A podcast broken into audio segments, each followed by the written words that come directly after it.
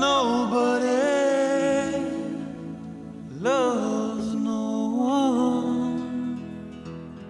It's Wicked Game. Chris Isaak on Star 102.5, where we're live and local across Moore County and the Sandhills. Welcome to Monday, folks. We're going to see temps in the 90s. It's supposed to be in the 90s. We're in June. We'll check in with Chief Meteorologist Brad Huffines in just a little bit. You know, in the news this morning, we reported that we have another COVID 19 death. Um, that, according to the health department, the patient died June 17th and was a resident of Fox Hollow. So that brings our death toll for coronavirus in our county to 13, and there are now 394 reported cases of COVID 19 in Moore County. So, what does that mean for you and I? What does it mean for our families? Well, we're very fortunate to live into a community where we have experts who reach out to us to spread the word on things like this pandemic. And we've spoken with her before, Dr. Arnoczy, who is with the Infectious Disease Center over at FirstHealth. Good morning, Dr. Notzi. How are you? I'm doing okay. So you've had your hands full, I think, the last few months, especially Yeah. since we've seen you. Yeah, it's been busy. Give us the state of the county as far as this pandemic is concerned. Well, like you just said, we're definitely having. Uh, we have certainly have plenty of COVID right now in Moore County. We've had over. We've had 394 cases. We've had 13 deaths. We're definitely seeing community spread. We've had outbreaks at nursing facilities. So this is there's certainly COVID in Moore County that we're dealing with. Um, I think we've learned a lot over the past few months. We've learned a lot about how this is spread, and we've learned a lot about uh, taking care of people with COVID. Um, and so, which is which is good, but but we're definitely we're, we're not we're not done. We we're certainly in the throes of this pandemic. We're not we're not kind of at the, the tail end of the pandemic yet, unfortunately. You and I were talking briefly off air before um, uh, we went on live, and you know, you and I were talking, and I said, "Well, you know." Is this the second wave? And you're like, no, Jenny, this is the first wave. We've not gotten through this yet. Yeah, I think uh, so. The I think the message with the reopening was a little confusing because a lot of people, as we reopened and we, you know, businesses started opening and restaurants started opening, um, a lot of people thought like, oh, good, we're done, the pandemic is over. But it's really not. The the reopening, we've learned a lot now. We lo- we have you know more capacity as far as testing. We're able to do tests faster. We have some treatment trials happening. We we you know we have capacity in our healthcare system to take care of people. We're not you know our ICUs are not overflowing, so we're we're a little bit better. And so the reopening was not that the pandemic is over, everything is safe.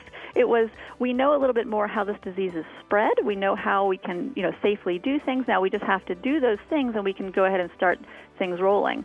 Unfortunately, I feel like a lot of people didn't necessarily get that message because the the ways that we do this safely is to still do the recommended things from the health department, which is to wear a mask, you know, be you know try to wait you know it's the, the three W's: wear a mask, wait six feet between people, don't you know cluster too closely, and then wash your hands frequently.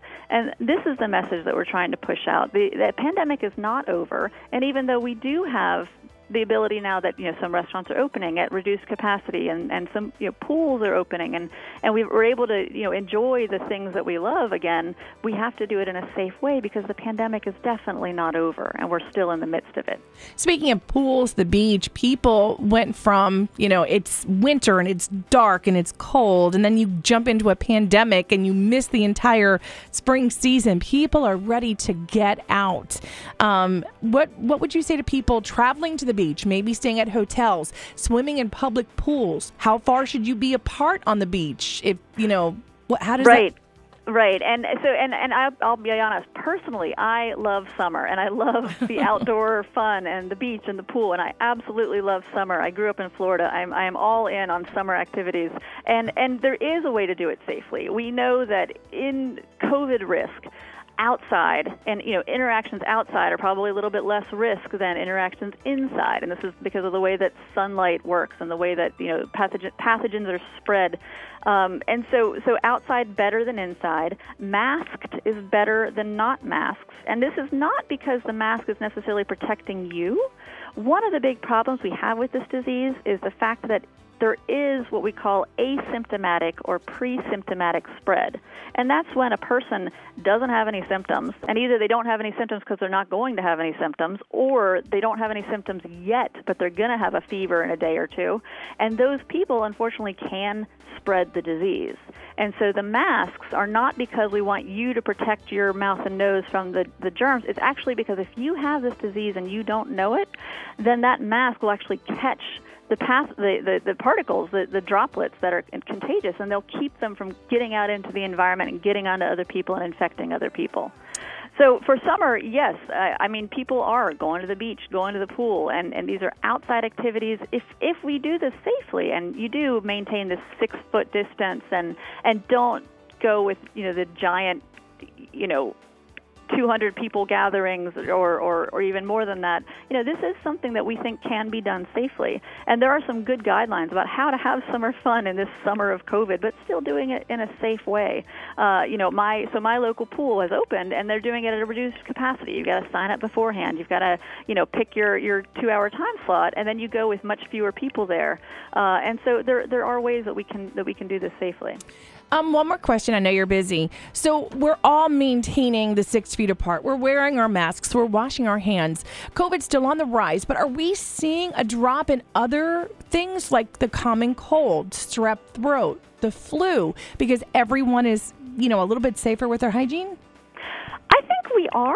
Um, this is just anecdotally, so I haven't really seen the numbers. I know that definitely during the lockdown, we saw fewer hospitalizations for other things. So people weren't you know, coming in with heart attacks, unfortunately. People weren't necessarily, you know, coming in with the with other infections. And definitely, I have so I have three kids, and my kids have not had strep throat and the usual viruses that we all get just Yeah. you know living life and so i think we we are seeing that we're seeing a little bit less of the usual germs that we get which also then is is a problem because I'm Right. not a problem but it's, it's a good thing but but you know as one thing i'm worried about is what what about the first time that that me or someone in my family you know gets the little cold right Yeah. or the little cough or the little fever i mean we're all appropriately because this is this is the, right now we're in the middle of covid we're we're going to freak out and you know we've got to get tested and we got to see is it covid but there there are other pathogens that, that that circulate too The best thing to do if you have a fever, if you're not feeling well, stay home. Stay home. definitely definitely All right. Dr. Arnoczy, people would like more information, where can they find it? So there's a bunch of places that you can go. Um, if you're interested in information about FirstHealth specifically, so FirstHealth of the Carolinas, we do keep our website updated um, daily with information about how many COVID patients are in our hospitals, uh, how many of our tests, are, what percentage of our tests are positive. We're really trying to do a lot of testing. We continue to try to increase our testing, and you can go to the FirstHealth website, so for www.firsthealth.org. For North Carolina, the North Carolina Department of Health and Human Services has a great website. It's um, uh, the North Carolina DHHS. Um, they have a really good website that gives a lot of information and daily updates, and it talks about these, you know, know your W's. Um, uh, and then, and then the CDC is a good is a good resource in general for, for the country about what's going on. infectious diseases physician Dr. Arnoczy with FirstHealth. Thank you so much for talking with us, and um, we'll stay in touch. Great, thank you so much. Have a great day. You too. Bye bye. Right now at Leith Chrysler Dodge Jeep Ram Aberdeen, get 0% APR for 70